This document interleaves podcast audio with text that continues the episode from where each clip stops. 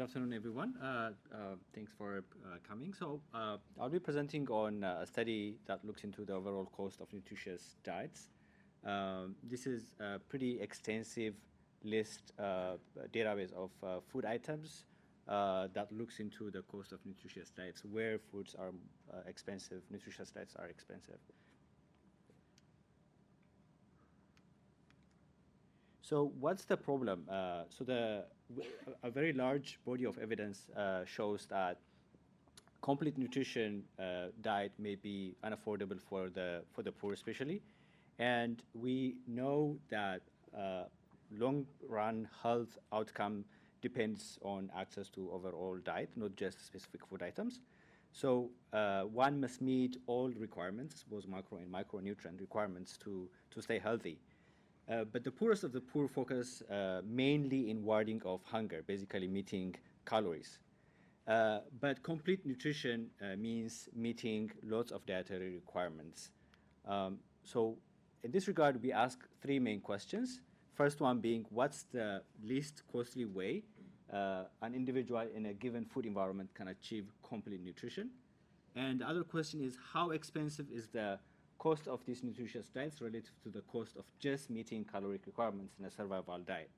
And lastly, we ask how does the cost of complete nutrition compare to actual food expenditures?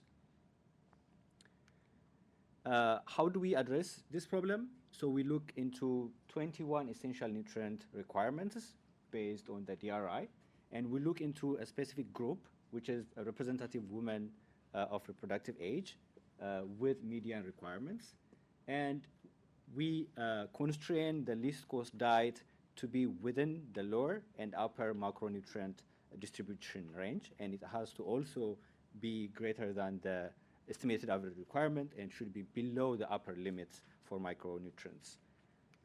Uh, we basically used World Bank's ICP data, uh, price data, and also food composition, USDA's food composition data, matching each food item in ICP with USDA's food composition data. Uh, and we uh, estimate the least cost diet by running linear programming using R, um, uh, and we uh, find some interesting results. So why does this problem exist? So we see, especially in this graph, we see that the price levels for, for food and uh, other sectors are quite different. Food is very expensive in low-income countries, and the gap in price levels between food and other sectors is really wide at low income levels. And as countries become richer, this gap narrows down and sort of converges at the very uh, high income level. And we see here that there are candidate reasons why this may be so. One being uh, high cost of input, low productivity uh, uh of agricultural products, and also underdeveloped post-harvest value chains in most low-income countries. And as countries come, uh, get richer, then you see a lot of improvement in that regard, which would show this convergence. Um, so food systems uh, cause systemic variation in prices, and this is a really interesting result that we find, showing differences across different uh, uh, income levels. And we see that uh, dairy, which is a very nutrient dense but expensive food item, is uh, co constitutes a very small segment of the least cost diet in low income countries compared to high income countries. Whereas, contrarily, you see a very relatively larger segment of the energy uh, coming from uh, fruits, nuts, vegetables, legumes uh, in low income countries as opposed to in, as opposed to high-income countries. Basically, low-income countries sort of making up this uh, uh, challenge of like meeting nutrients from consuming animal source food such as milk. And one interesting uh, finding that we see here is the cost of uh, diet, the cost of meeting nutrition, uh, nutrient requirements is, is really high and accounts for over 50% of a dollar a day poverty line. And it also is more than twice, it's uh, twice as expensive as the least cost diet, which you can see here as the light highlighted line, which is the cost of meeting just caloric needs.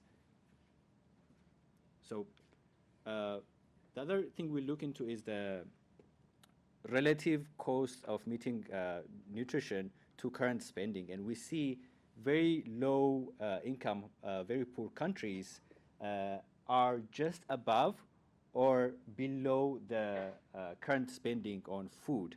And uh, these very low, uh, low income countries are spending a very large share of their total average, their average spending on, on, on meeting their nutrient requirements. But as countries get richer, you see a very consistent decline of this share. Uh, and richer countries spend much lower than 50% uh, of their uh, average spending on food. So what's the key message here? we see very interesting results, and the, like the very general finding is that food is really expensive in poor countries. And substitutions to lower cost source of each nutrient uh, helps to uh, reduce the diet cost, in, especially in low-income settings. But this has very limited uh, scope because very nutrient-rich food items are very expensive in low-income countries, so there is very limited scope for making those substitutions. And even the lowest cost nutritious diet, the cost of meeting calorie needs, is often unaffordable. Vegetable foods enter uh, more often in poor countries, but animal source foods are very costly. And regression results show that diets are cheaper in countries with more uh, electricity and less remoteness. And broader policy implications show that our results provide uh, insights into thinking low-cost diets versus recommended diets and avenues for improving demand-side promotion of programs and policies to improve afford, uh, affordable foods that meet complete diets and also improving affordability of nutrient-dense foods, especially in low-income uh, settings. Thank you.